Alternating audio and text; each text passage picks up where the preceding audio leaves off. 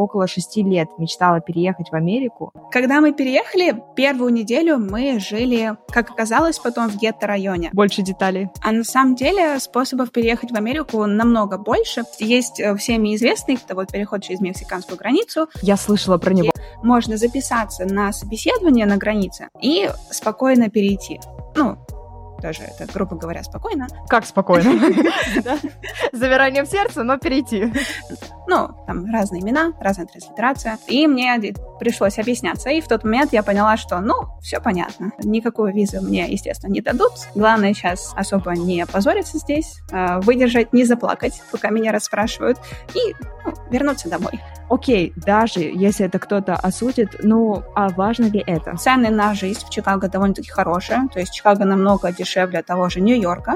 Ты сменила профессию, и спустя три недели я получила свой первый офер тестировщика ручного. По всем ситуациям, которые произошли, у меня в итоге все сложилось очень даже удачно. Друзья, всем привет! Меня зовут Дарья, и вы слушаете мой подкаст «Как это было». В этом подкасте я разговариваю с людьми разных возрастов и профессий, которые переехали за границу. Мы обсуждаем опыт иммиграции, поддерживаем тех, кто чувствует себя одиноко вдалеке от дома и делимся советами о жизни за рубежом. Для тех, кто меня еще не знает, то полтора года назад я переехала в Лондон, чтобы учиться в магистратуре. Недавно я закончила свое обучение и решила остаться в Англии. Теперь в своем подкасте я стараюсь найти ответы на все те вопросы, которые возникают у каждого мигранта, и поделиться своим опытом жизни здесь. В этом выпуске мы разговариваем с Ариной из Москвы, которая оставила свою преподавательскую карьеру и переехала с мужем по грин-карте в Чикаго. Мы обсудили то, как можно получить заветную для многих грин-карт, какие еще есть способы переезда, ее новую американскую жизнь и кардинальный уход Арины в IT. Привет, Арина. Арина нам пришла сегодня, и Арина сейчас в Чикаго. Правильно? Арина, расскажи, пожалуйста, а, сколько у тебя времени, где ты, как ты себя чувствуешь? Всем привет, очень рада быть на этом подкасте. У меня сейчас 8 утра, потому что я в Чикаго, у нас только началось утро, и у меня сейчас выходные. А, выходные только начинаются, и у меня куча планов которые нужно все успеть, все сделать. Это хорошо. Арина, у тебя очень удивительная история. Я читала в твоем блоге, что ты около шести лет мечтала переехать в Америку. Ты ждала тот заветный день, когда ты получишь свою грин-карту, и все карты сложатся, и ты запакуешь все чемоданы и поедешь за американской мечтой. Расскажи, пожалуйста, почему именно Америка? Чем тебя Америка так зацепила, что ты вот мечтала шесть лет и не думала о других странах, а именно хотела только туда? У меня на самом деле очень интересная история. Вообще вся связь с Америкой началась еще даже до моего рождения, потому что у меня в семье три брата и две сестры,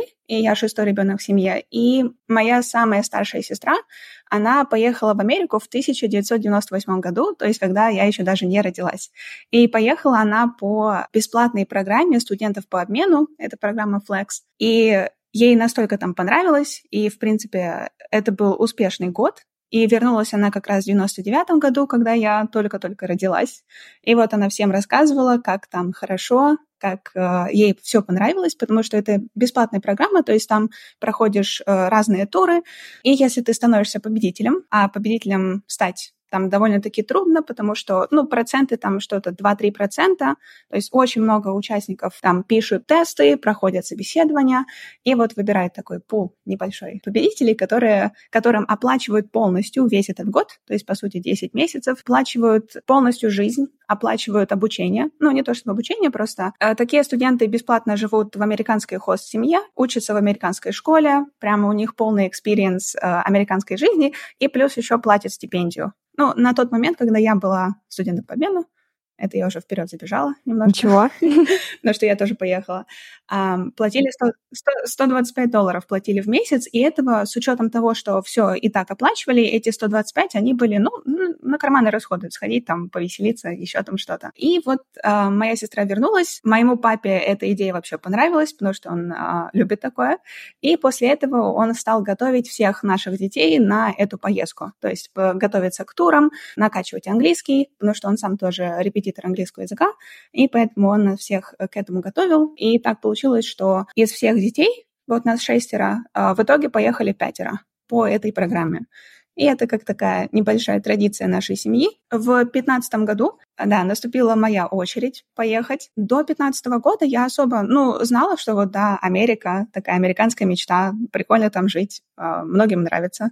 Но прям огромного желания жить там особо не было. Ну, я не понимала, что это вообще за жизнь такая американская. А, когда я поехала туда в 2015 году, когда провела 10 месяцев, там мне все очень понравилось, потому что, по сути, ну, это была такая розовая мечта. Опять же, за меня все оплачивали, а, меня возили по путешествиям, меня даже в Диснейленд семья возила по разным путешествиям. То есть у меня в голове отложился такой очень хороший образ а, американской жизни, ну, естественно, без забот, почему бы нет. И после того, как я вернулась домой, я вот все это время а, по сути, с 15 по 22 год я прям ну, даже с 16 года по 22, потому что я вернулась уже в 16 году, и я прям мечтала о том, чтобы вернуться обратно. Когда я вернулась домой, мой папа сказал, нет, ты туда не вернешься, а туда невозможно получить визу. А, и как-то мои мечты поутихли немного. Я поступила в Московский университет, я там училась. И Потом в какой-то момент я просто случайно начала натыкаться на разных блогеров, на еще кого-то, которые говорили, что можно поступить в Америку, в ВУЗ, там бакалавриат, магистратура с финансированием. То есть это нужно подготовиться, но это очень даже реально, иногда даже с полным финансированием, когда еще даже стипендию оплачивают. Ну, там, если э, работать на кампусе, то еще даже платят. И мне эта идея очень сильно понравилась. Надежды и мечты вновь появились после всех этих страхов и сомнений, когда ты приехала, когда папа сказал нет. Да, это хорошо, что вот ты увидела людей, которые смогли, они дали надежду, рассказали, что не все так страшно, что есть возможности. И да, это круто. А скажи, пожалуйста, вот эта программа э, Flex, она еще действительно, то есть еще некоторые ребята ездят по этой программе обмена?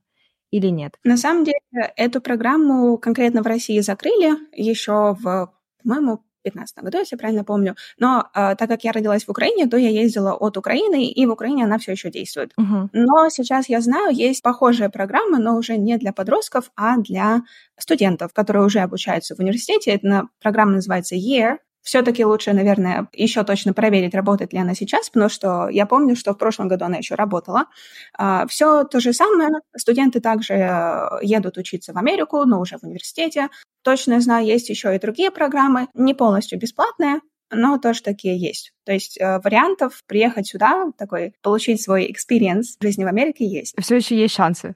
Главное действовать и искать возможности. На самом деле, да, мне очень понравилась э, эта идея поступать в университет, потому что на тот момент мне это казалось самым таким оптимальным вариантом, потому что и э, а, с отказами в визах не так все плохо, если там, допустим, по сравнению с туристическими визами или какими-то другими типами виз, как на языковые курсы, где чаще отказывают, поехать учиться было более таким реальным вариантом для меня. Плюс э, я знала, что после обучения можно там остаться еще на год, допустим, если это гуманитарные науки, или на три года, если это технические науки, и пробовать искать работу, работать, э, искать работодателя, который проспонсирует визу. Вот примерно такой план у меня и был. И я готовилась к поступлению, я прописывала свой личный бренд, я выбирала университеты, и моим топом был университет в Сиэтле, и я даже в мае 2021 года я пошла сдавать свой самый первый экзамен TOEFL. Вторым должен был быть э, экзамен GRE,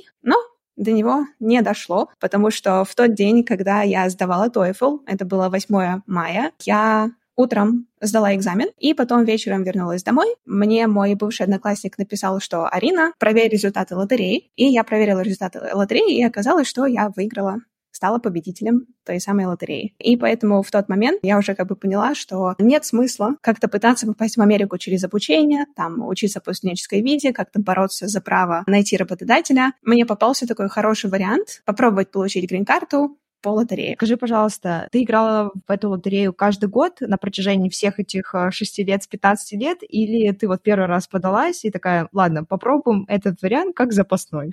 А, на самом деле я а, знала об этой лотерее, и потом я на самом деле даже не помню почему, но вот э, я начала все больше думать об Америке в последние там пару лет. Вот, начала готовиться к поступлению, и вот у меня появилась такая идея а, подать заявку на лотерею. Но это была, на самом деле, немного ленивая такая «хочу», подать, потому что я на тот момент встречалась с э, молодым человеком, и он вообще не горел идеей переезжать в Америку. То есть он знал, что я готовлюсь к поступлению. Я ему предлагала поехать вместе со мной, ну, то есть для этого нужно там э, пожениться, поехать вместе со мной, но я как студент могла бы работать в Америке, а он как э, супруг студента не мог бы работать в Америке. Поэтому главным критерием было именно вот невозможность работать на территории Америки. Поэтому он очень не хотел. Эта причина была потому, что это студенческая виза, и э, все права по студенческой визе, которые есть у тебя, они также такие же права, там ограничения, это все твоего супруга такие же. Просто э, я почему спрашиваю, здесь в Англии есть виза uh, dependent, uh, зависимая виза, то есть обычно там супруг или супруга, если они получают там, рабочую визу здесь, соответственно, их супруг или супруга тоже получают и те права на работу, на жизнь здесь, и те ограничения, которые есть у обладателя этой визы, ну, первостепенного, mm-hmm. скажем так, обладателя, они распространяются и на зависимого человека, то есть на супруга-супругу. То есть это также работает и со студенческой визой, правильно? В принципе, да, только, только у зависимого еще меньше прав, чем у обладателя самой визы. Хотя рабочие там тоже есть, у рабочих там свои условия, и, как я знаю, тот, кто получает рабочую визу, его супруг тоже может получить э, рабочую визу, и там все более-менее адекватно в плане работы. А вот студенты, да, из-за того, что основной смысл, почему едут в Америку, это uh-huh. учиться, а не uh-huh. работать, а, то, соответственно, и супругу студенческая виза это F1, uh-huh. виза супруга это F2, и по ней, да, нельзя работать. Ну да, фокус на учебу получается. Uh-huh. Да, и была, собственно, основная причина, почему мой молодой человек на тот момент не хотел ехать со мной. Вот. И у меня были планы его как-то уговорить, там, когда я уже поступлю, когда я там получу визу, ну, я не получу, а вот уже буду приближаться к получению uh-huh. визы, то его уговорить, но, слава богу, не пришлось. Да, я выиграла лотерею, это прям огромный boost был для меня. Друзья, но если вы не выиграли лотерею Green Card, не расстраивайтесь, еще не все потеряно. Есть и другие варианты переезда в Америку, которые мы также обсудили с Ариной. А на самом деле способов переехать в Америку намного больше, просто они мне все не подходили. То есть есть э, всеми известные, которыми, которым многие пользуются, это вот переход через мексиканскую границу, я слышала про него. Есть... Это, да, прости, если вот... я перебиваю, но это какой-то просто сумасшедший переход. ну, подход, точнее. Потому что я слышала историю о том, что ты просто переходишь через мексиканскую границу, там тебе делают какую-то отметочку, и потом ты там какой-то срок можешь находиться, и пока ты там не сделаешь документы, то, ну, все, этот срок заканчивается тебе обратно. Знаешь ли ты про этот мексиканский подход? Больше деталей. До какого-то момента так все и было, там нужно было прям огромное усилие прикладывать, чтобы доехать до Мексики, чтобы перейти эту границу, и то у людей не с первого раза обычно получалось. Но вот не так давно ввели новые правила, сделали приложение, через которое можно записаться на собеседование на границе, ну, как собеседование, к пограничникам, по сути, и спокойно перейти. Ну, даже это, грубо говоря, спокойно. Как спокойно? Завирание в сердце, но перейти. Да, но тем не менее это легче, чем было раньше. То есть раньше там вообще полный трэш был. Я читала даже гайды, как переходить э, эту границу, что нужно делать, а как там нужно, даже если тебе пограничник кричит «стой», но он стоит не э, прямо перед самой машиной, а чуть левее, то нужно обязательно ехать и не обращать внимания на то, что тебе кричат «стой». Ну вот все в таком духе. И вот я это читала, я просто в шоке была, потому что я для себя такой вариант сто процентов не рассматривала. Независимо от того, как я люблю Америку и как мне все тут нравится, я не была готова, как бы для меня это было бы страдание, а, потому что мало того, что нужно кучу денег потратить на то, чтобы попробовать хотя бы перейти, еще не с первого раза, потом жить в Америке в ожидании суда, который там можно ждать несколько лет, плюс еще сложности с документами, потому что э, конкретно сейчас там уже можно сделать э, разрешение на работу, но опять же его долго ждать. Ну и в целом на это потребовалось бы очень-очень много денег. А, поэтому и этот нервов, вариант... И сил, моральных и физических в том числе. Да, да такая иммиграция это очень сложно. Да, нет, я еще поняла это на фразе, знаешь, если пограничник стоит по левую сторону, и он кричит тебе стой, то в принципе можно ехать. Так, э, хорошо, ты отмела вариант э, мексиканского подхода. Какие другие подходы остались и чем ты руководствовалась? Были еще по рабочей визе, там есть разные а, варианты, но так как я фриланс преподаватель английского языка, то в моем случае как бы рабочая виза, ну, вообще не мой вариант был. То есть я на тот момент не айтишник, не какой-то там суперквалифицированный работник, я просто обычный как бы репетитор английского языка, который, ну, занимается самозанятостью. То есть это даже не официальное трудоустройство. А поэтому рабочие варианты тоже для меня были нет. А какие-то там а, замужества за американца тоже нет, потому что на тот момент у меня уже был молодой человек. Хотя когда я а, была студентом по обмену, то на тот момент мне этот вариант казался очень таким красивым. Привлекательным. Там, выйти, да, выйти замуж за американца там. Но у этого тоже варианты свои сложности, какие-то свои а, зависимости. А, то есть если выйти замуж за американца, то ты от него, по сути, зависишь. А я тот человек, который не очень любит быть зависимым от других людей и подчиняться другим людям. Поэтому ну да, этот вариант тоже не мое. Ну и вот, по сути, я для себя вывела такой один вариант. То есть в лотерею я играла чисто, ну, просто по приколу на самом деле.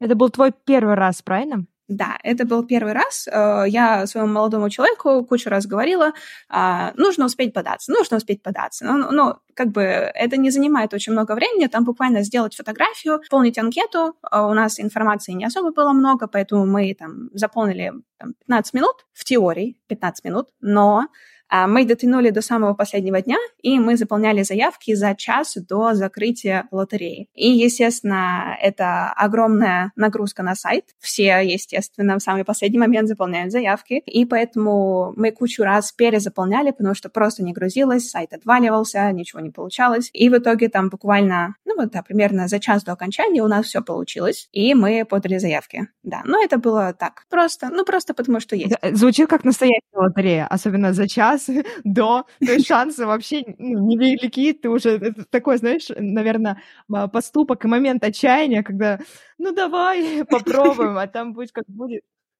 Да, да, то но есть... это круто, что вы за час справились, э, все заполнили, все с первого раза правильно, видимо. Угу. Ну да, сейчас уже я получила э, свою грин-карту, поэтому да, тогда все было правильно. А, но а, в тот момент, опять же, это было просто ради прикола, поэтому никакие данные, как я заполняла, я не сохраняла. То есть вообще ничего такого не было. Ну, потому что мы заполнили и все, в принципе, забыли. Я сфокусировалась на своем пути а, поступления в американский университет, и о лотерее не вспоминала.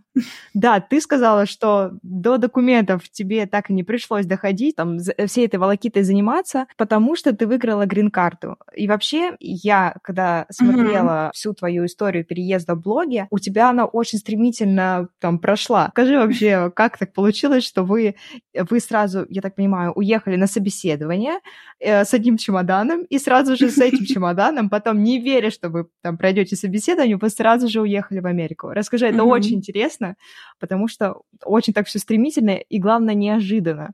Да, на самом деле, вот оглядываясь назад, мне казалось, что все длится очень-очень долго. От самого момента подачи заявки и до непосредственно получения визы и переезда в Америку в моей голове это было, ну, явно года три.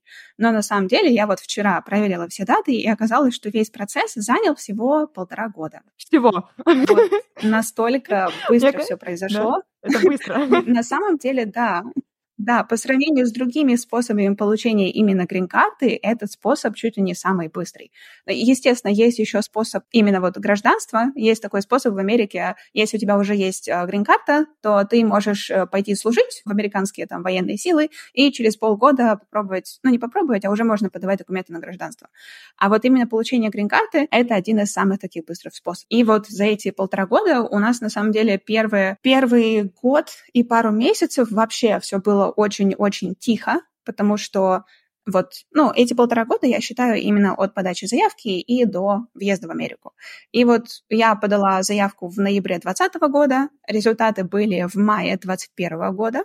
Потом летом а, мы спокойненько так правили иммиграционные анкеты в посольство, то есть там все заполнили, отправили, а, и потом тишина.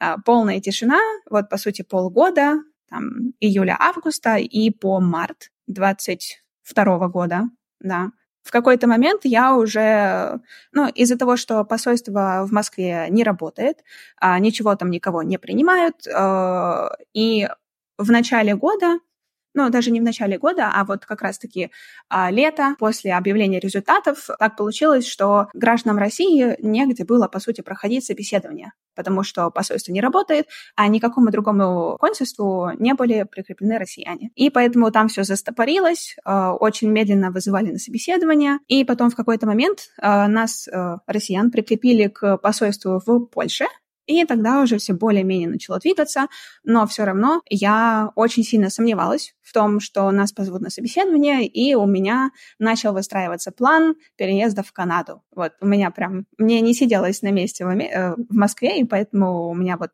вечно был такой а, стимул, куда-то нужно уезжать. Но с Канадой тоже выставила себе тоже план, что вот еще пару лет я поработаю, а понаберусь опыта, потом попробую в Канаду по рабочей визе, ну и там уже буду как-то пытаться возможно, переезжать в Америку, ну или хотя бы иметь возможность э, ездить в Америку, потому что мне она очень нравится. Еще одна причина, почему я не была уверена в лотерее, потому что вот эта бесплатная программа Flex, она финансируется США, и у нее есть такое одно очень интересное правило, что после окончания учебного года нужно на два года вернуться домой э, и не въезжать в Америку, и не получать никакие там иммиграционные или вот что-то в таком духе визы и грин-карт. Но из-за того, что я родилась в Луганске и выросла в Луганске, то в шестнадцатом году я не смогла вернуться туда, а, ну и мы с семьей переехали в Россию. Это правило я не выполнила. И я очень долго переживала по этому поводу, потому что у них прям так и написано, что независимо от э, причины, почему не получилось вернуться в свою страну, человек не имеет права получать никакие миграционные визы и переезжать в Америку. Там по туристическим визам, по там, студенческим вполне возможно, но вот именно переезжать нет. А подавалась ты российским паспортом на эту визу или нет? А, на лотерею? Да, на лотерею. Да, да, у меня на тот момент был российский паспорт, он все еще есть, а, да. Поэтому... Может, поэтому сработало? Потому что тогда же ты уезжала, когда в Америку, ты уезжала а... с украинским паспортом? Или ты думаешь, что... А, на самом Нет. деле у меня на тот момент не было украинского паспорта, потому что его получают в 16 лет, а у меня просто как бы было свидетельство о рождении. А. Но когда я mm-hmm. подавала а, иммиграционную анкету на лотерею, там а, были вопросы о том, были ли вы когда-либо в США, а, как вы там были, по какой визе, сколько вы там провели лет, выполнили ли вы это правило визы J1, mm-hmm. и, соответственно, тоже там нужно было указать все свои предыдущие имена и фамилии. Из-за разной транслитерации в украинском языке у меня имя Орина, а в русском языке это Арина, соответственно, транслитерация на английский была разная. Поэтому я все это указала, все как есть, чтобы у меня была чистая совесть, что вот, да, я не выполнила это правило, потому что я не смогла вернуться в свой Луганск. А, все, была как студент, все это отправила. Я очень ну, действительно, очень переживала по этому поводу, и у меня прям были такие моменты, когда я вот просто была в отчаянии, потому что я настолько сильно хотела переехать в Америку, и мне реально выпал шанс такой шанс, который выпадает там одному-двум процентам людей переехать в Америку, и я его просто профукаю просто из-за того, что, ну вот, случилась такая ситуация, а, начались военные действия, ну и не получилось. Вот, поэтому я в какой-то момент даже решила, что нет, я не поеду на собеседование, потому что я не хочу там позориться, я не хочу, чтобы мне, меня стали спрашивать, почему так получилось, э, с каких вообще, с какого перепугу я не вернулась домой. Ну и все в таком духе. Поэтому в какой-то момент да, я немножечко была разочарована лотереей и тем, что у меня получилась такая ситуация. Но мне кажется, знаешь, это еще бывает из-за того, что мы, не знаю, а, в чем-то причина, может, э, возможно, это вот э, э, вопрос менталитета или еще что-то. Почему-то мы всегда исключаем человеческий фактор и очень всегда супер-гипер строги к себе. То есть, возможно, да, даже во всех этих ведомостях они допускают, что есть человеческий uh-huh. фактор, что может что-то пойти не по плану, что иногда, ну, обстоятельства в жизни бывают, что план меняется, и ты стараешься действовать э, там а, согласно лучшему варианту развития событий, не, не думая о каких-то, знаешь, а, там посторонних левых мыслях, вот. И, возможно, мы себя так э, накручиваем, а на самом деле, ну, проблемы-то вроде бы и нет, она только у нас в голове, вот. Но это хорошо, видишь, что все так получилось, э, возможно, все все-таки у них есть этот пунктик человеческий фактор, и они про него не, не забывают, что ты не робот, и что что-то может пойти не по плану, и иногда приходится там идти по другому сценарию жизни. И потом, после этого, после того, как ты уже четко отрезала мысль, что все, все варианты упущены, ты никуда не едешь, ты едешь на собеседование, правильно я понимаю? Да, да. Причем э, в моем случае, да, все варианты были упущены, потому что я уже подала иммиграционную анкету, а когда показываешь свои иммиграционные намерения, то получить другие типы виз уже становится намного сложнее. Как бы это реально, но в тот момент я как поняла, что ну, получить студенческую визу после того, как я показала свои иммиграционные намерения, ну, было бы намного сложнее. Поэтому вариант откинула, э, сфокусировалась на Канаде, но Потом в марте, в начале марта мне приходит а, сообщение от а, посольства, что мне назначили собеседование на конец апреля. И в тот момент я прям вообще, я была настолько рада, и настолько у меня прям руки тряслись, потому что я действительно этого не ожидала. И вот мы буквально пару дней, и мы спланировали весь свой путь как нам добраться до Польши, в Варшаву, в это посольство. И мы буквально за пару дней я по бешеному курсу выводила все свои накопленные деньги и покупала все билеты, и мы распланировали весь наш путь. Это, конечно, был очень сложный такой месяц в нашей жизни, потому что перелеты постоянно отменялись, потому что вводились новые ограничения, и так постоянно там у нас отменился билет, мы покупаем новый, он отменился, мы покупаем новый, и вот так было несколько раз. Но в итоге все сложилось очень даже удачно. Вы, вы поехали вместе э, с мужем, правильно я понимаю? Да. А вот в тот момент а, это вот как раз тот самый молодой человек, который не хотел ехать в Америку. Да, да, я вот... Да, он теперь в Чикаго. Да, и причем наслаждается жизнью прям вообще. Я вот, да, упустила этот момент, что после того, как объявили результаты, через месяц мы поженились. Потому что мы решили, что если выпадает такой шанс, то почему бы им не воспользоваться? Мы от этого ничего не теряем, просто как бы, да, вложить в это время и деньги, а, но можно поехать в Америку, посмотреть, как там, и если что-то не устраивает, если не получается, всегда, ну, с некоторыми оговорками всегда есть возможность вернуться. И вот нам эта мысль очень сильно помогла, и мы довольно-таки спокойно, можно сказать, проходили весь этот путь получения грин-карты. Мне тоже эта мысль а, помогла в свое время, потому что когда я думала переезжать, я долго не могла принять окончательное решение, потому что мне казалось, я сейчас э, что-то там упущу, перееду, а обратно уже не получится вернуться, потому что там я уже вложила туда mm-hmm. силы, финансы, вот, и как-то это уже будет несерьезно. И вот эта мысль и разговор с моими близкими людьми о том, что даже если что-то не получится, всегда можно вернуться, и это нормально. То есть это не конец света, это не что-то там самое ужасное, не роковая ошибка в жизни, которая не прощается, нет. И вот с этой мыслью я уже там приняла окончательное mm-hmm. решение, да, что я еду окей, даже если это кто-то осудит, ну, а важно ли это? что кто-то. вот, э, поэтому мне кажется, что с этой мыслью проще жить и проще как-то планировать переезд. Угу. На самом деле, да, она очень сильно помогает, когда у тебя есть такой путь отхода, так сказать. Но что всегда, независимо от того, как там все плохо сложилось, всегда есть такой путь. То есть выход есть. Э, вы поехали в Варшаву вместе уже с твоим мужем. Да, да. Вот мы сразу после объявления результатов, через месяц мы поженились, расписались и уже вместе подали иммиграционные анкеты, я и он как мой супруг, потому что э, в статусе моего молодого человека он вообще не имеет никаких прав на мою грин-карту, по сути.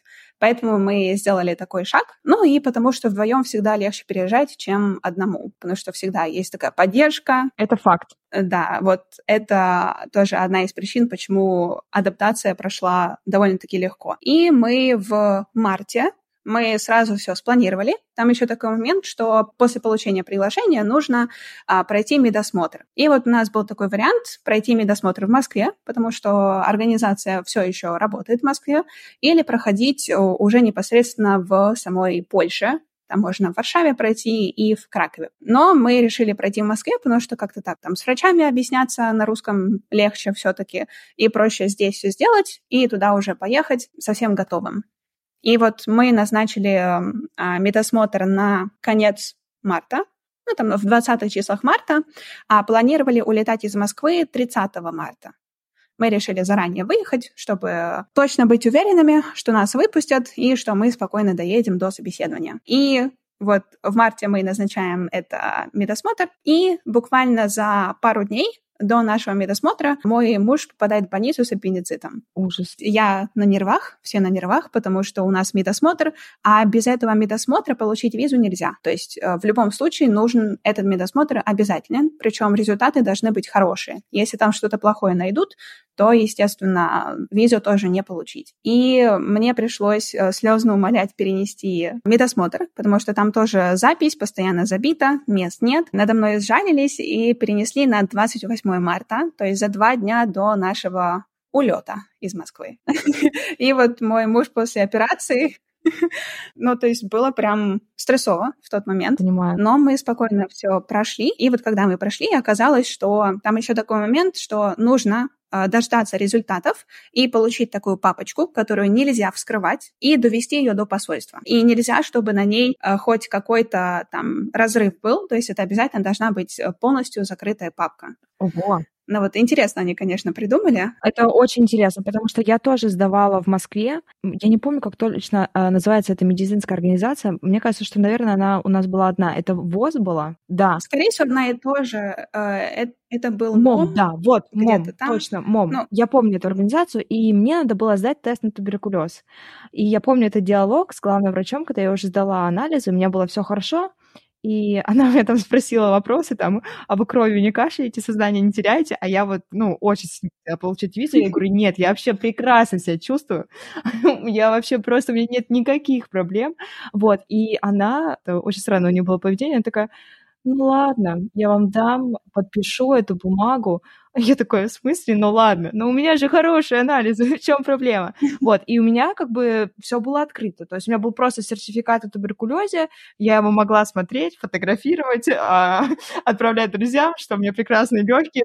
Вот, то есть не было никакой конфиденциальности. Очень интересно, то есть, что ну, поехать на собеседование, надо соблюсти там целый ряд конфиденциальных процессов. Это прям так немного пугает. На самом деле, да. И особенно в тот момент, когда постоянно слышала истории, как э, на границах проверяют э, все, весь багаж, все документы. Кого-то даже, по-моему, просили папку эту открывать на границе, а это, этого делать нельзя, естественно. В тот момент мне такой вариант казался на самом деле очень странным. Да, на тот момент такое было.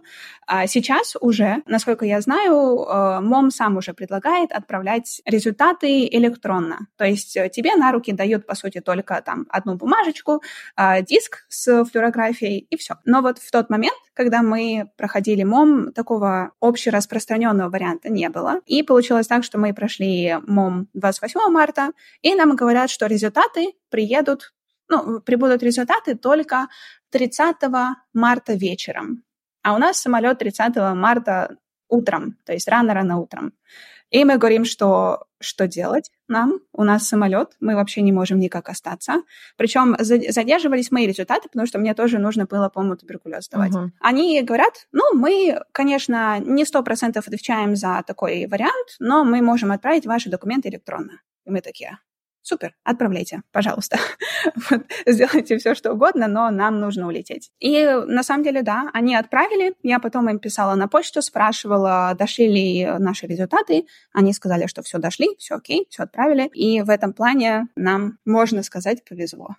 То есть вы не улетали с конфиденциальным конвертом, который нельзя скрывать? Нет, нет, вообще не улетали, и это было очень хорошо, потому что, опять же, на границах могут проверять, поэтому мне не хотелось еще и за это переживать. Да, я понимаю.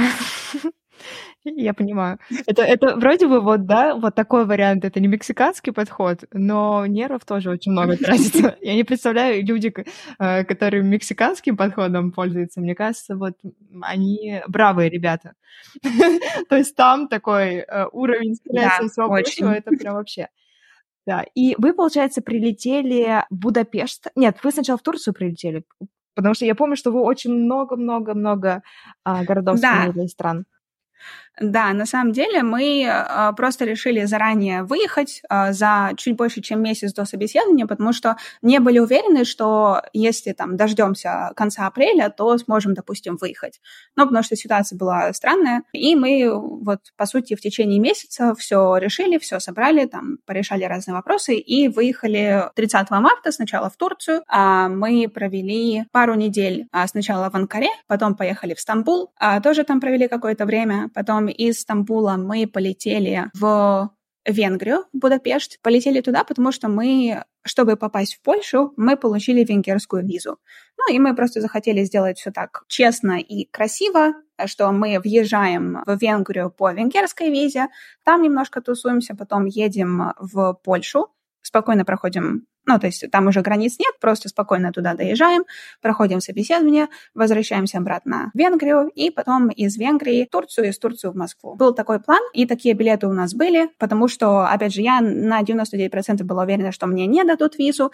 Мы просто поехали, чтобы уже раз и навсегда решить этот вопрос, его полностью закрыть, вернуться в Москву и с грустным сердцем жить дальше. И мечтать о каких-то других странах, а не об Америке. А единственное, что у нас а скажи, пожалуйста, а как вы получили венгерскую визу? На самом деле очень легко. Так получилось, что мы зимой, мы зимой, это был, по-моему, 22 год, февраль 22 ну, в общем, э, до того, как получили еще приглашение на собеседование, мы поехали в наш отпуск в Венгрию. Uh-huh. Не знаю, почему мы так интересно выбрали, потому что там зима, особо заняться было нечем, но вот мы поехали в отпуск, нам дали визу под даты, и мы спокойно откатали, вернулись домой, и все. И потом, когда пришел момент выбора, какую же визу получать, чтобы попасть в Польшу, мы особо долго не думали и подались еще раз на венгерскую визу, потому что, опять же, она у нас уже была, и нам, даже если под даты, а Венгрия любит давать под даты, нам это в любом случае подойдет. Потому что мы так распланировали свой путь, то вот нам в Венгрии нужно недели две, и вот за эти две недели, по сути, а, мы можем спокойно съездить в Польшу, вернуться обратно, ну и все. Поэтому получили венгерскую визу, там все спокойно, а, и получили визу на чуть больше, чем запрашивали. Мы, по-моему, запрашивали на две или три недели, а получили, по сути, на месяц. Но все равно практически под даты и mm-hmm. один въезд, но, тем не менее, нам этого вот сто процентов хватило. Прям идеально было. Удачно сложились события. Да. Да. да. И потом, я так понимаю, ты сказала, что вам э, не пришлось возвращаться в Москву. Вы после, через Венгрию вы въехали в Польшу, и там вы пошли на собеседование. Да, да, все так и было. Мы приехали в Польшу буквально на пару дней, то есть мы приехали за день до собеседования, просто походили немножечко, сходили к посольству, посмотрели, как от нашего жилья идти до посольства, чтобы сердце было спокойно, потому что в посольство нельзя брать телефоны, поэтому нужно было так проверить путь, чтобы можно было телефоны оставить в отеле и спокойно дойти со всеми документами. У меня было три огромнейших папки, потому что нужно было принести все документы, переводы всех документов, некоторые даже в двух экземплярах, там, на супруга и на меня. Плюс я очень много готовила разных доказательств э, реальности наших отношений потому что из-за того, что мы поженились уже после объявления результатов, а для консула это всегда красный флаг, что это фиктивный брак. Ну, потому что многие хотят же переехать в Америку. Поэтому такие ситуации бывают, когда женятся исключительно, чтобы переехать. Тебе надо было апеллировать то, что муж не хотел переезжать. Его просто вывозят сложным маршрутом. И это настоящее доказательство, да, искренних настоящих отношений. Да, да. То он следует за любимой. Да, все так и было. Ну, в общем, мне, я действительно, я печатала наши переписки еще с 2017 года в разных соцсетях. Я печатала наши совместные фотографии, скриншоты из Инстаграма с датами, с нашими совместными фотографиями. Я сделала за ночь в ночь перед собеседованием я делала такой полноценный альбом со всеми нашими фотографиями с 17 по 22 год, подписывала, где что есть, что мы там праздновали. В общем, очень много всего подготовила. И мы пришли на собеседование. Это очень интересно. А вот если, например, пара, ну, окей, у них есть там совместные фотографии, приписки, но нету общих фотографий в Инстаграме, там они не ведут публичную жизнь. Посольство уже не поверит таким отношениям, что не выложено, то не существует. Это как с едой не сфоткано, не съедено. Или как залом, да? Не выложено, ты не был в зале. Да, интересно. Да. Ну вот они на самом деле при заполнении анкеты там нужно указывать все свои соцсети, которыми пользовался за последние пять лет. Ого. Ну, все-таки, если есть возможность выкладывать совместные фотографии, то лучше это делать, потому что, ну, никогда не знаешь, проверят они соцсети или нет. Но что в моем случае, мне кажется, что мои соцсети все-таки проверили.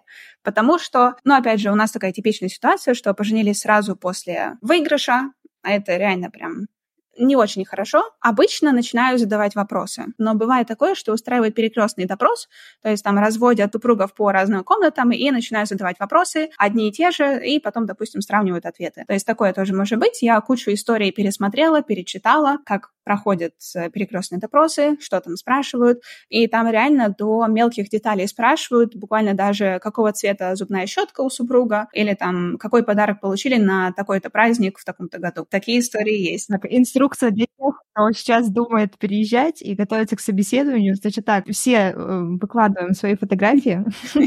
Хорошие или нехорошие, уже не важно. И если ваш партнер невнимательный, то работаем над этим, либо ищем другого партнера, если очень сильно горите желанием переехать в Америку. Да, да, все так. Но, ну, действительно, как бы бывают разные ситуации. У кого-то вообще ничего не спрашивают, кому-то устраивает перекрестный допрос. Но это просто проблема такая с фиктивными браками, потому что, опять же, Америка — это страна мечты для многих, многие сюда стремятся, поэтому к фиктивным бракам относятся очень серьезно. И если вдруг заподозрят в фиктивном браке, то мало того, что визу не дадут, так еще еще могут и дать бан на въезд в Америку обоим супругам. Поэтому здесь э, очень так осторожно. Риски высокие. Да. А насколько дают бан, не знаешь? На самом деле не знаю. Это может быть и пожизненный бан. Ого. Поэтому лучше не рисковать. Был ли у вас перекрестный опрос? У нас на самом деле не было. Все э, на собеседовании началось еще с того, что сначала, когда входишь, есть специальное окошко, куда сдаешь все свои документы, там все спрашивают, все собирают, и потом отправляют сидеть обратно и ждать уже собеседования с консулом. И вот мы сдали все наши документы, сели ждать консула, и меня буквально через пару минут вызывают, потому что я слышу свое имя, я уже думаю, типа, о, так быстро, неужели? И мы подходим к окошку, и там русскоговорящий мужчина говорит, что ему нужна только Арина, а вот э, Артем, супруг, может сесть обратно, он не нужен. И я понимаю, что сейчас что-то начнется. И так и было, у меня начали спрашивать, была ли я в Америке, почему у меня разные имена, почему я сейчас подаюсь как э, гражданин России. В общем, начали у меня спрашивать, как вообще получилось, что это за ситуация такая произошла, и почему, ну вот, разные, допустим, документы. Ну, там разные имена, разная транслитерация. И мне пришлось объясняться. И в тот момент я поняла, что, ну, все понятно. Никакую визу мне, естественно, не дадут. Главное сейчас особо не позориться здесь, а, выдержать, не заплакать, пока меня расспрашивают, и ну, вернуться домой. Ну, в общем, такой серьезный, прям грозный мужчина был. Минут пять длился этот допрос. И потом он сказал, что, ну, я ничем не могу помочь, расскажите консулу. Ну, и я там уже все. Настроения особо нет. У, у, уже мысленно уже в аэропорту. Да, да, да мысленно уже лечу домой. Махаешь а, ручкой больше на прощание, да, летишь домой. Да, Понятно. но я вернулась обратно, села ждать. Но я уже прошла этот стап, этот стап, степ, этот шаг принятия, что да, ну вот такая ситуация, ну не получу я визу, ну что поделать, от меня уже ничего не зависит. И мы уже там э, шутили шутки с мужем, там что-то общались, разговаривали.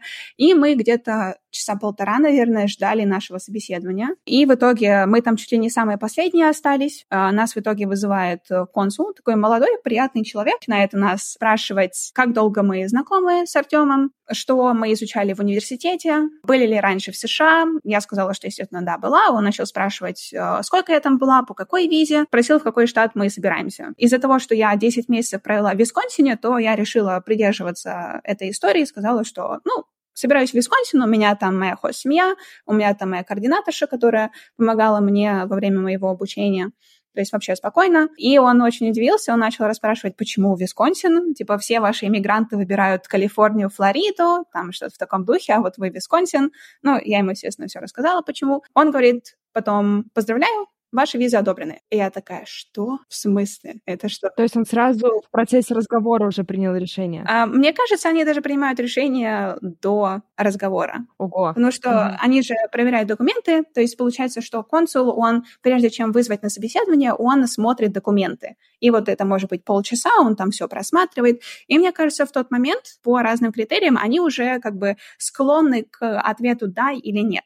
Ну и на собеседовании они просто уже смотрят на тебя, как ты отвечаешь, ну и, в принципе, уже точно, скорее всего, решают. И мы, на самом деле, очень удивились. У меня на лице полнейший покерфейс, но обычно же, когда людям говорят «поздравляем, ваши визы одобрены», они там начинают кричать, радоваться, а у меня на лице покерфейс, как будто меня обманывают. Ну, потому что я была уверена, что не дадут визу. Как бы как мне не выполнившие правила могут mm-hmm. дать визу. Есть же такое правило. Для чего придумывать правила, если ему не следовать? Их придумывают, чтобы их нарушать. Да, ну, видимо, так и есть, потому что для меня это было очень странно. Ну, естественно, поблагодарили, мы отошли от окошка, и я говорю Артему, бежим быстрее, пока он не передумал. Потому что я настолько была не уверена в том, что это реально происходит. И мы реально, мы взяли, мы начали ржать, пока э, убегали оттуда. На нас люди странно смотрели, которые все еще ждали собеседования. Ну да, мы убежали. И потом уже, когда подходили к нашему месту жилья, мы понимаем, что мы не забрали оригиналы документов, которые очень важны на самом деле. Там были документы на квартиру. Мы стоим и думаем, а что делать? Uh-huh. Ну, типа, настолько ли нам сильно нужны документы, чтобы возвращаться туда, и еще сказать, ну, еще получить в ответ, ой, извините, мы там, перепутали, не вы получили визу, или вот что-то в духе. Вот. Но в итоге я вернулась в посольство, там пыталась с поляками объясниться, что мне вообще нужно, но в итоге все сложилось хорошо, я смогла забрать эти документы, и потом на следующий день после собеседования мы поехали получать наши паспорта, то есть получается так, что на собеседовании э, паспорта забирают, и в них выставляют визы, и потом э, эти паспорта можно забрать. У кого-то они готовы уже на следующий день, у кого-то это занимает несколько дней. И мы на следующий день поехали за нашими паспортами. Это тоже был такой интересный момент, потому что бывает такое, что даже если на собеседовании говорят, что визы одобрены, то потом могут поменять свое решение и отдать чистые паспорта. Да, такое тоже может быть, потому что... Они не постоянные. Да, да, потому что могут найти что-то такое, что сразу не заметили, или у них появились какие-то вопросы. Ну, да, такое может быть. Поэтому я тоже, я сказала, что я не буду радоваться, пока не увижу визу в паспорте. А, и мы поехали за визами. Да, покерфейс а, всем обусловлен. Все было, как ты и сказала. Да, да, все так и было. Ну и в итоге... Сказала ли ты им это? Может, это тоже повлияло? Что ты им поставил условие, что все, ребята, вы, конечно, как хотите, объявляйте мне радостные новости, но радоваться я не буду, пока точно вы все не подтвердите. Ну, на самом деле, да, имеет место такое, имеет место быть такое переживание, потому что, да, ну... Прекрасно понимаю. Разные ситуации случаются. Но у нас все хорошо, визы поставили, мы все забрали, и буквально в тот же вечер мы выехали обратно в Венгрию. И изначально план был э, возвращаться обратно в Москву, потому что, ну, опять же, мы не планировали переезжать. У нас чемодан, два рюкзака, и все. То есть э, вся жизнь, все наши кошки, все осталось в Москве.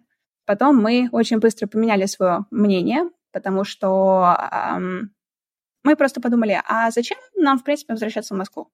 У нас все документы здесь есть. Нам, в принципе, в Москве ничего особо не нужно. Мы все вопросы порешали до того, как э, улететь и все. И мы просто поняли, что реально нет смысла туда возвращаться. То есть мы больше денег и времени потратим на то, чтобы вернуться в Москву, потом из Москвы пытаться вылетать обратно. Там, опять же, через Европу нужно будет лететь или через Турцию, в Америку. То есть это намного дороже. Логичнее было из-за того, что мы как бы уже были в Европе, логичнее было просто сесть на самолет и долететь. И, в принципе, так на самом деле и получилось. Мы за неделю, то есть мы вернулись в Венгрию, и вот у нас была ровно неделя, чтобы все спланировать, потому что жилье заканчивалось, и виза тоже заканчивалась. И вот мы в эту неделю принимали все самые главные решения своей жизни. Но, мне кажется, все сложилось даже очень хорошо, если вы все вопросы порешали до, то, в принципе, наверное, и действительно не было смысла возвращаться обратно. Но я так понимаю, что у вас за эту неделю, потом, которая осталась, и в последующие дни,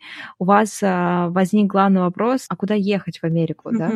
Америка открыта, а куда? Да, на самом деле это был очень самый главный вопрос, который тоже доставлял много переживаний, потому что Америка очень большая, 50 штатов, куча городов, и мы, как владельцы иммиграционной визы, мы могли выбрать совершенно любой штат, совершенно любой город. Из-за обилия выбора сам выбор становился намного сложнее. Вот если бы нам сказали, вот, все, вы едете только в Нью-Йорк, мы такие, о, ну, хорошо, едем в Нью-Йорк. Но выбор был большой.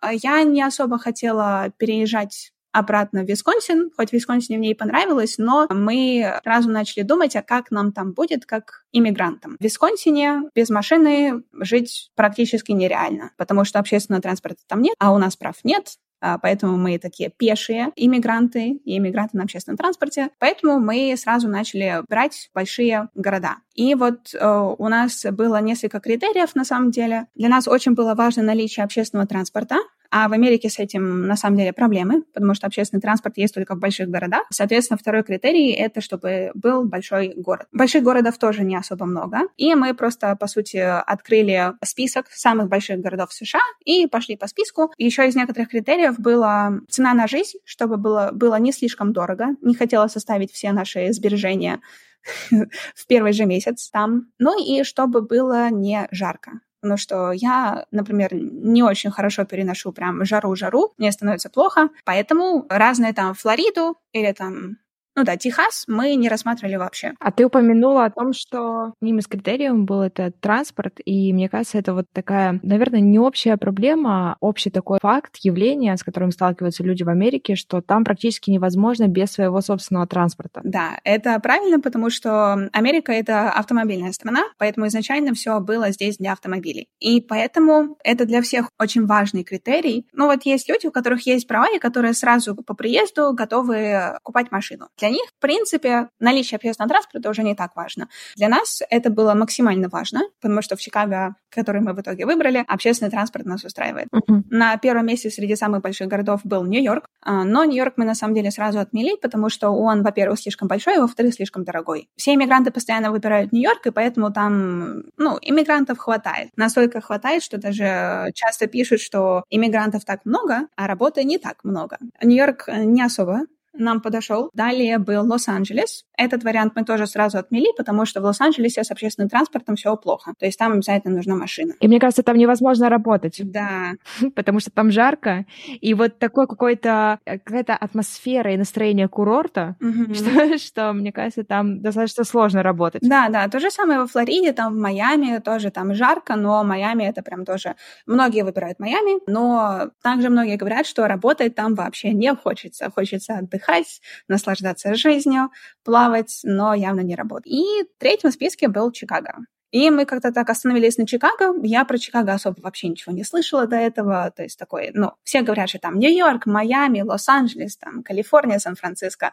А Чикаго ну, вообще ничего не понятно. И мы начали смотреть разные видео про Чикаго, читали разную информацию, и так почему-то понравилось. Особенно, когда мы посмотрели информацию, что цены на жизнь в Чикаго довольно-таки хорошие, то есть Чикаго намного дешевле того же Нью-Йорка, и самое главное, есть общественный транспорт. И мы на самом деле даже особо не стали дальше по списку смотреть. Я там чисто ради интереса посмотрела еще Вашингтон и тот Сиэтл, который я хотела выбрать mm-hmm. для обучения магистратуре.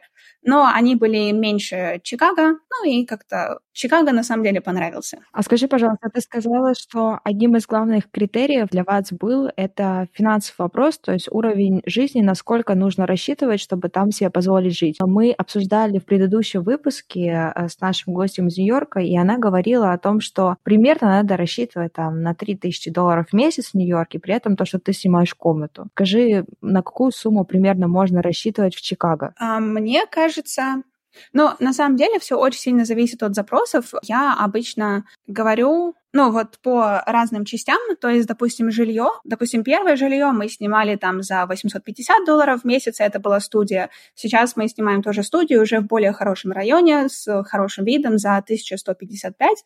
И так в целом по Чикаго можно найти шикарные студии, очень хорошее жилье там за 1000-1000 1300-1400, и то ну, это прям будет хорошие студии. А однобедрумные обычно от 1000 300, 1400, ну и там намного угу. выше. То есть жилье здесь очень... Доступное. Доступное. Да, и нам это на самом деле очень понравилось. Причем жилье доступное в хороших районах, прям настолько хороших, что и вид красивый, и очень много там разных ресторанов, куда пойти, что-то поделать. То есть действительно это адекватные цены. Плюс к этому еще там в месяц, допустим, у нас на двоих уходит где-то... Ну, мы любим вкусно покушать, поэтому на продукты у нас уходит долларов, наверное, 700-800 в месяц. На разные развлечения тоже зависит от того, у кого какой карман и кто чем любит заниматься это может uh-huh. быть там 200, 300, 400 и больше долларов. То есть э, обычно развлечения стоят на одного в районе там 20, 30, 40 долларов. Uh-huh. И я даже как-то считала, что у нас в месяц на двоих на самые такие важные моменты уходит где-то чуть меньше трех тысяч долларов. Вот, это с учетом того, что снимать хорошую студию, покупать mm-hmm. хорошие продукты, транспорт, ходить на разные развлечения, встречи с друзьями, кушать в ресторанах, естественно, тоже, плюс платить там страховку за жилье. Ну, такие базовые, базовые штуки. Да, вот на двоих примерно на тот момент я считала 2000. Чем больше мы тут живем, тем больше запросов появляется и, соответственно, больше расходов. Это естественно. Ну да, вот тогда мы можем прям проследить вот эту кардинальную разницу между Нью-Йорком и Чикаго. Арина, ты вообще невероятный человек, потому что ты не только смогла переехать, ты сменила профессию и сменила mm-hmm. профессию в сфере IT, и за короткий срок, буквально за три недели, ты нашла работу. Но до этого я также еще видела, что ты, когда приехала, ты подрабатывала, и ты работала я могу ошибаться, это был приют для животных или это был как детский сад для животных, куда приводили хозяева их. Да. Расскажи о своем рабочем опыте в Чикаго, о том, как это все происходило. Сразу же ты, когда приехала, начала да. искать работу, или ты дала себе время адаптироваться, найти жилье и вообще немного переварить, что с тобой произошло. Поделись своим опытом. До переезда я работала преподавателем английского языка вот 4 года. И когда я переехала, то первые два месяца я еще продолжала вести занятия. Я набирала учеников, э, которые уже живут в Америке, русскоговорящих, и которым нужен английский. И вот первые два месяца пыталась э, как-то еще продолжать свою деятельность, потому что мне нравится преподавание. И вот до переезда у меня был даже план открывать свою онлайн-школу. Мне кажется, это мечта любого преподавателя английского и иностранного языка. Но после переезда я как-то резко поняла, что русскоговорящему человеку быть преподавателем английского английского в Америке, в моем мире это немножечко странно. Ну, потому что можно, да, там, преподавать английский иностранцам, таким же русскоговорящим. Я поняла, что мне такое не подходит. Хоть мне и нравится преподавать, но просто у меня появилось такое сознание, что я выросла из преподавания.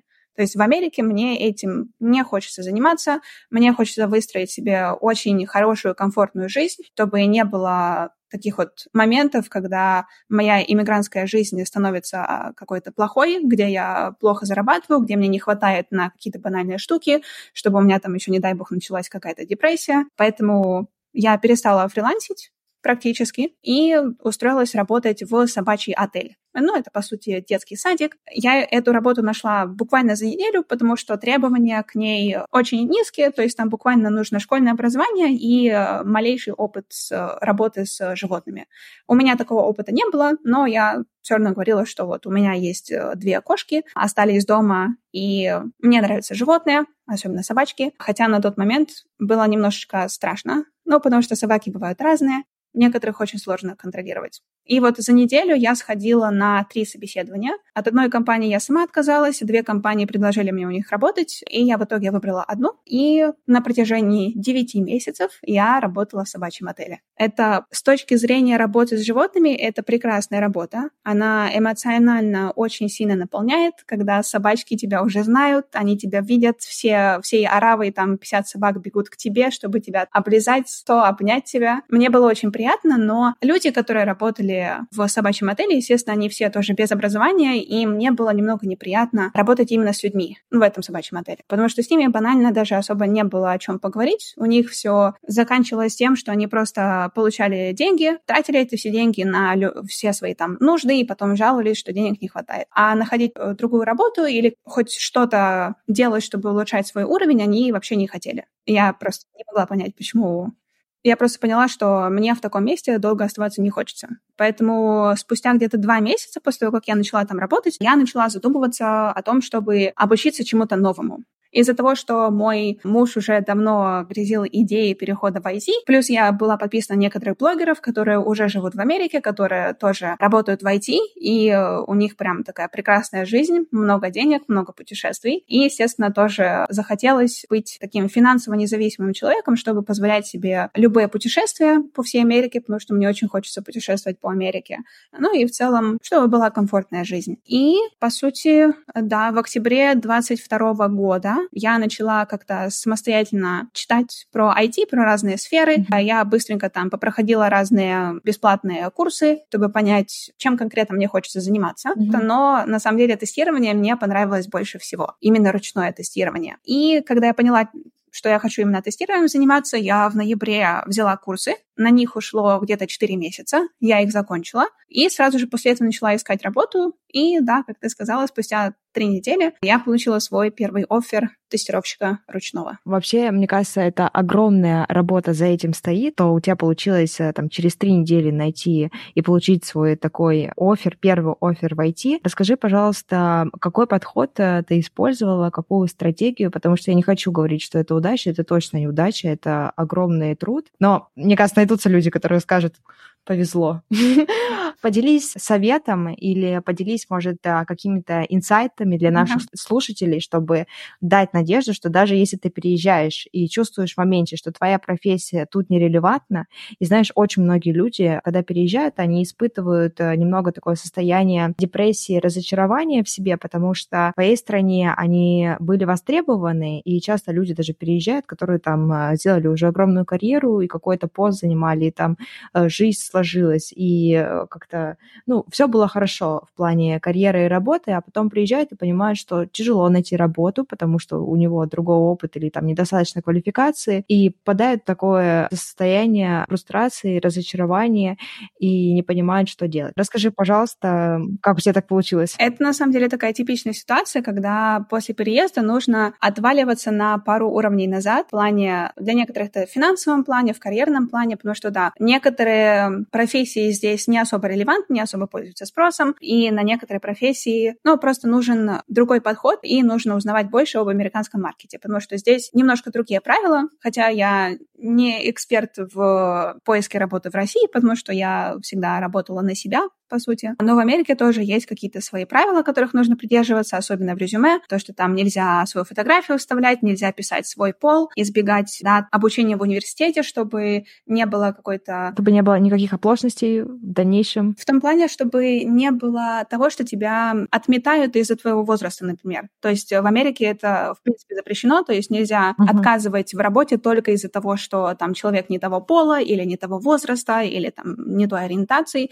То есть вот все это нужно максимально избегать э, в резюме. Хотя я знаю, что в России там, допустим, и фотографию свою вставляют, и пишут там, там свои данные, сколько кому лет, uh-huh. там, да, такого нет. Ну и, и разные такие тоже моменты, которых нужно знать, тоже что писать в резюме, как его правильно оформлять, потому что есть такой более-менее стандартный формат гарвардского резюме, Гарвард стайл, по-моему, так называется. То есть к поиску работы в Америке нужно прям основательно готовиться, и я это тоже делала. После курсов я, да, занялась своим резюме, но на самом деле у меня там особо много нечего было писать, потому что опыта в IT у меня нет, поэтому я туда просто писала свое обучение на курсах и, ну, что-то типа стажировки от курсов, хотя, по сути, это просто обычная практика, где дают сайт, дают разные задания, их нужно выполнять. Вот я это написала в резюме и написала про свой предыдущий опыт преподавания английского. По сути, это все, потому что действительно, ну, опыта у меня нет, и врать мне вообще не хотелось, никак приписывать себе фейковый опыт. И с таким резюме я вышла на маркет. Из советов, которые тоже... Вот есть правила, которых я придерживалась, когда искала работу, и которые советую uh-huh. тоже другим. Это максимально настроиться на активный поиск работы и активную подачу заявок. То есть поначалу я там подавала, ну, не знаю, может, 10 заявок в день, и отклика было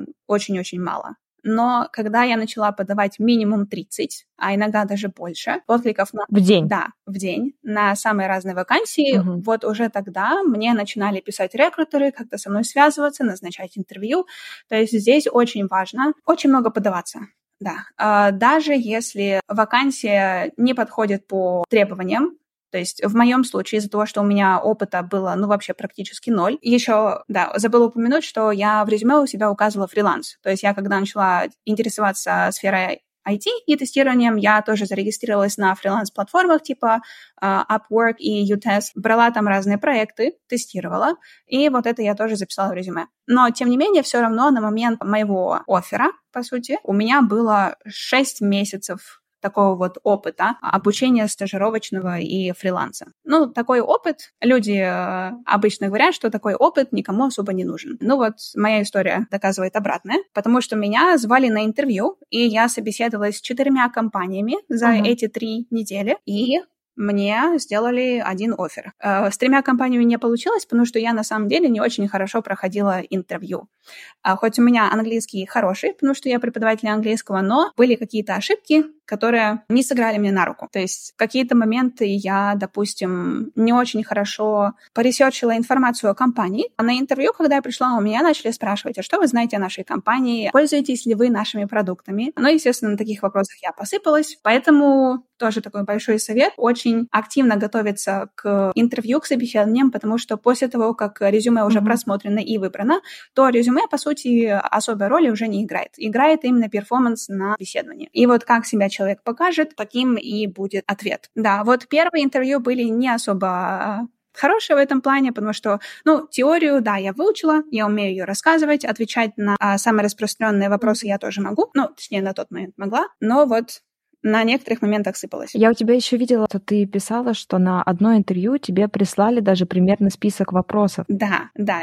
Я очень сильно удивилась. На самом деле это обычная практика, потому что это была вакансия через рекрутерское агентство. В такой компании рекрутеру очень важно, чтобы человек, которого он выбрал для этой работы, прошел интервью. Uh-huh. Поэтому я тоже не первый раз такое слышала, что рекрутеры присылают примерные вопросы, которые они думают будут задаваться на это интервью, или, допустим, они уже были на интервью с другими кандидатами, и они знают, какие вопросы задают, ну вот, вот эти вот менеджеры или люди, которые проводят интервью. А в моем случае именно так и было. То есть это рекрутер, которая мне написала, она уже очень давно работает с компанией, очень давно работает с этой командой, постоянно им набирает новых людей. И она мне прислала вопросы, там был просто огромнейший список, больше 60 вопросов в ночь до интервью. Она просто сказала, что есть вопросы, на которые стоит обратить внимание, очень советую их подготовить. Ну, обычно, как это бывает, не задают же вопросы слово в слово, а это просто опорный материал. Но я все равно решила подготовить все эти вопросы. Я до mm-hmm. двух ночи, по-моему, сидела, прописывала ответы на все вопросы, все готовила, как-то их э, пыталась репетировать. И потом на следующее утро встала, пришла на это интервью, оно было онлайн, просто зашли в Zoom. У меня начали спрашивать вопросы, и оказалось, что эти вопросы были практически те же самые, что мне и выслали. Поэтому из-за того, что я их как бы уже подготовила, я очень уверенно отвечала uh-huh. на вопросы. Вот то, что очень важно интервью, это говорить уверенно. Даже если не знаешь, даже если не понимаешь, что это за процессы, главное сказать уверенно. В моем случае так и было, потому что я знаю теорию, я знаю, как отвечать на вопросы, но в моей голове нету, допустим, картинки, что это вообще за процессы. То есть, да, я умею о них разговаривать, но я не понимаю, как они вообще происходят, потому что опыта с ними не было. Но, тем не менее, я очень уверенно отвечала. Интервью продлилось 30 минут. После этого интервью у меня прям хорошее такое настроение было, потому что я поняла, что все я сделала себя все возможное, все окей. И через пару дней мне позвонила рекрутер и сказала, что меня хотят взять на эту позицию. То есть через рекрутерское агентство все-таки легче попасть в IT, чем, допустим, собеседоваться напрямую на компанию. Потому что у компании у них часто требования выше, Зарплата, конечно, тоже выше, а, но тем не менее, это чуточку сложнее. Арина, ты большая молодец. Скажи еще, пожалуйста, примерно в совокупности, сколько компаний ты подалась и сколько тебе откликнулись, чтобы мы слушателям дали эту картину. Я за вот эти вот три недели откликнулась на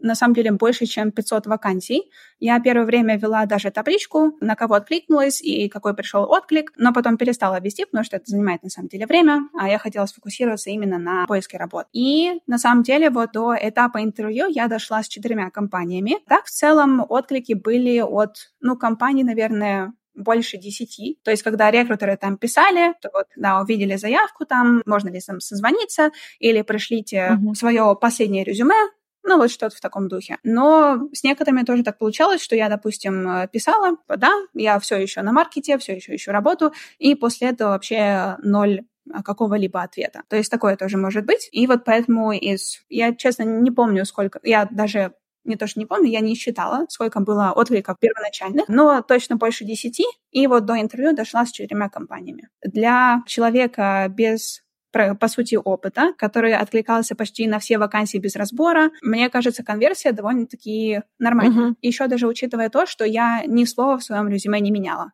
То есть обычно же советуют менять резюме под каждую вакансию, писать в названии своего резюме такое же название, как и в вакансии, да, и помимо того, что ты адаптируешь резюме, ты же еще готовишь мотивационные письма. То есть это очень редкий случай, когда тебя не просят написать там, как тут называется, cover letter или мотивационное письмо, какой-либо вакансии. Но на самом деле в Америке в сфере IT такого требования обычно нет. Интересно. Редко когда, вот за все мои отклики я буквально, не знаю, может, 5 или 6 отправила только потому, что там поле с cover letter было обязательно. Uh-huh. А так, просто такая тенденция, что рекрутеры из-за обилия заявок, они даже особо не смотрят вот эти вот мотивационные письма. То есть для них важно резюме, ну и по сути все.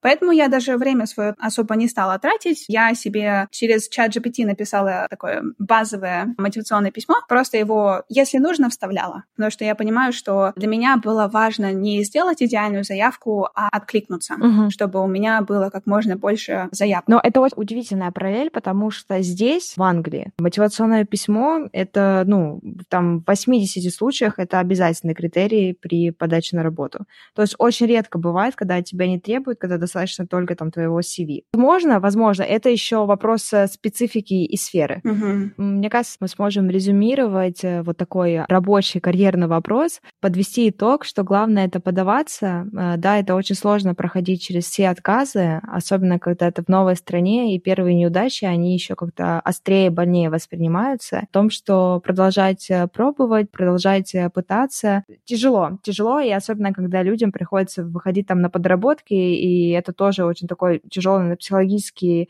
момент. Не то, что это работа, а то, что вот э, правильно ты сказала, что люди теряют там в своем уровне жизни, какой-то в своем карьерном пути какие-то позиции, и это все очень остро воспринимается. А скажи, пожалуйста, вот когда ты переехала в Америку, твои ожидания, которые были до этого, а вообще совпало ли это с реальностью, с которой ты столкнулась? То есть были ли моменты разочарования, или ты приехала, и все пазлы сошлись, и ты просто не могла нарадоваться, что вот вот, я теперь в Чикаго. Когда мы переехали, первую неделю мы жили, как оказалось, потом в гетто-районе. То есть мы нашли жилье на Airbnb, и там ни слова не было про плохой район. Вот мы знали, что есть юг Чикаго, вот это вот гетто сплошное, вот туда точно нет.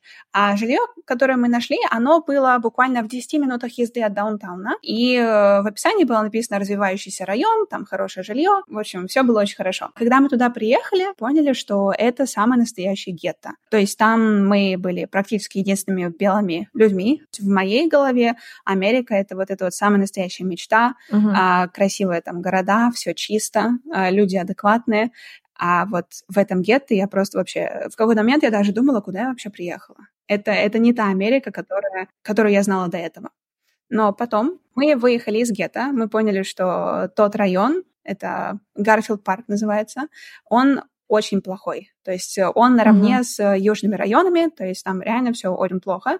И когда мы оттуда выехали, uh-huh. переехали в нормальный район, меня прямо очень хорошо отпустило. То есть я прям начала наслаждаться своей американской жизнью, все как э, мне и представлялось. Поэтому очень важно выбирать, в каком районе жить. Это очень сильно влияет на весь experience в целом. Да, я согласна, я согласна. Ну и еще у меня просто остался очень такой хороший образ с того года обучения, потому что я тогда жила в Висконсине, в небольшом городе, там э, бомжей вообще практически не было, да и все было очень чисто, адекватно, и в большие города мы особо не выезжали. Там буквально путешествовали немножко по разным штатам, съездили в Дисней Диснейленд. То есть у меня не было такого опыта именно с гетто-районами, и я, ну, в 16 лет я особо этим не интересовалась и не знала, что такое существует. Реально. Там в фильмах это, да, все понятно, а вот в реальности, да, о таком я не знала. Я все еще была рада, что приехала в Америку, но у меня первую неделю были такие мысли, а вдруг так везде в Америке? Но на самом деле это реально, это просто из-за того, что это гетто-район, и нужно действительно выбирать хороший район для жизни. И вот после того, как мы переехали, все прекрасно. Я поняла, что Чикаго все-таки хороший город. Есть плохие районы, но это реальность многих больших городов. Угу. Такое бывает. Планируешь ли ты дальше, ты с мужем, планируете ли вы оставаться дальше в Чикаго и вообще в Америке, или вы уже сейчас думаете, а, ну, да, Америка хорошо, там можно провести пару лет здесь, но потом мы там хотим в другую страну поехать или попробовать новый какой-то опыт? Из-за того, что мне очень сильно нравится Чикаго и Америка, в принципе, я всю свою жизнь планирую провести здесь. Мне, конечно, очень хочется поездить по разным штатам, и, ну, мы постепенно так и делаем, мы путешествуем по разным штатам, смотрим разные города для жизни, но пока что вот мы были в Висконсине, в разных городах, мы съездили еще в Индиану, тут тоже рядом штат, мы съездили в Нью-Йорк, и пока что Чикаго mm-hmm. все еще на первом месте. Единственное, что дальше в жизни, когда мы уже станем постарше, когда будут мысли о семье, то тогда, скорее всего, приезжать куда-нибудь в пригород Чикаго, там уже обзаводиться своим домом, ну и обустраивать свою жизнь. То есть пока что в городе жить, пока мы молодые, очень круто. Но планов уезжать из Америки точно нет. Мне здесь все очень нравится. А скажи, вот на всем пути твоего переезда, вот если бы можно время было отмотать назад и изменить какой-то бы ход событий, или бы что-то ты сделала по-другому, что бы ты изменила и вообще меняла ли бы ты что-то? Я бы несмотря на все сложности, которые были там с получением визы и там другими моментами, я бы ничего не меняла, потому что по тем шагам, которые были, по всем ситуациям, которые произошли, у меня в итоге все сложилось очень даже удачно. Несмотря на все то, что происходило, там разные переживания, сложности, как мы вообще добирались, я бы все равно не поменяла. Мне все понравилось, и мне нравится, как складывается моя жизнь сейчас. Что тебе дала Америка? Что поменял этот переезд? Уже не говоря о том, что э, у меня в карьерном плане все очень хорошо, и там жизнь тоже складывается хорошо в финансовом плане. Мне кажется, я меняюсь и в эмоциональном плане, и в плане личности, потому что американцы — это просто самые, наверное, улыбающиеся люди в мире. Постоянно они показывают свою улыбку, заводят смолтоки, им постоянно нужно с кем-то разговаривать, и они вообще способны завести вообще любой разговор с любым человеком. И вот меня все это еще удивляет, но я замечаю, что постепенно становлюсь тоже таким человеком, который чаще улыбается, который э, ищет новые знакомства, разговаривает с людьми. Потому что, по сути, до переезда в Америку я была, ну и все еще после переезда, была таким интровертом, потому что у меня общение с людьми всегда забирало всю мою энергию. Но чем больше я тут живу, чем больше знакомлюсь с новыми людьми, тем приятнее мне знакомиться с новыми людьми, заводить новые знакомства и, в принципе, быть более открытым человеком. Это супер. Какой бы ты совет э, дала тем людям, которые вот сейчас э, в процессе переезда и которые испытывают э, какие-то сложности, может быть, сомнения, страхи? На самом деле, я бы просто дала такой совет, что стараться стараться не эмоционально и ментально себя избивать за какие-то трудности и за что-то, что не получается, потому что сто процентов что-то не будет получаться, сто процентов что-то не будет складываться, но это не значит, что нужно останавливаться и перестать идти к какой-то своей цели или мечте. Точно нет. Нужно всегда обязательно бороться за то, что хочется, за свои, за выстраивание своей идеальной жизни, потому что в итоге все получится. Очень многое зависит именно от того, как мы чувствуем себя внутри. То есть если нет мотивации, если э, внутри грусть, тоска, то даже несмотря на то, там, сколько у тебя денег, несмотря на сколько людей тебя поддерживает, если внутренней мотивации нет, то тогда и добиться чего-то, ну, практически нереально. Поэтому настраивать себя на позитив очень-очень важно. Арина, спасибо тебе большое, что ты пришла что ты поделилась а, своей удивительной историей переезда, о том, что ты поделилась ценными советами о том, как приехать. Возможно, несмотря на все сложности, которые есть вне и внутренние барьеры внутри себя, о том, что возможно даже найти работу и поменять полностью кардинально свою сферу, в которой ты работал до этого. Спасибо тебе большое. Интервью получилось таким очень полноценным и наполненным очень многими важными и ценными полезными вещами. Спасибо тебе большое. Спасибо огромное за приглашение. Действительно, очень рада поделиться своей историей и надеюсь, что она замотивирует кого-то на достижение своих целей и исполнение мечт, потому что, да, все реально, и мой случай это доказывает. Спасибо, что послушали этот выпуск. Подписывайтесь, чтобы не пропустить новые удивительные истории переезда и не забывайте делиться подкастом с друзьями. До новых встреч!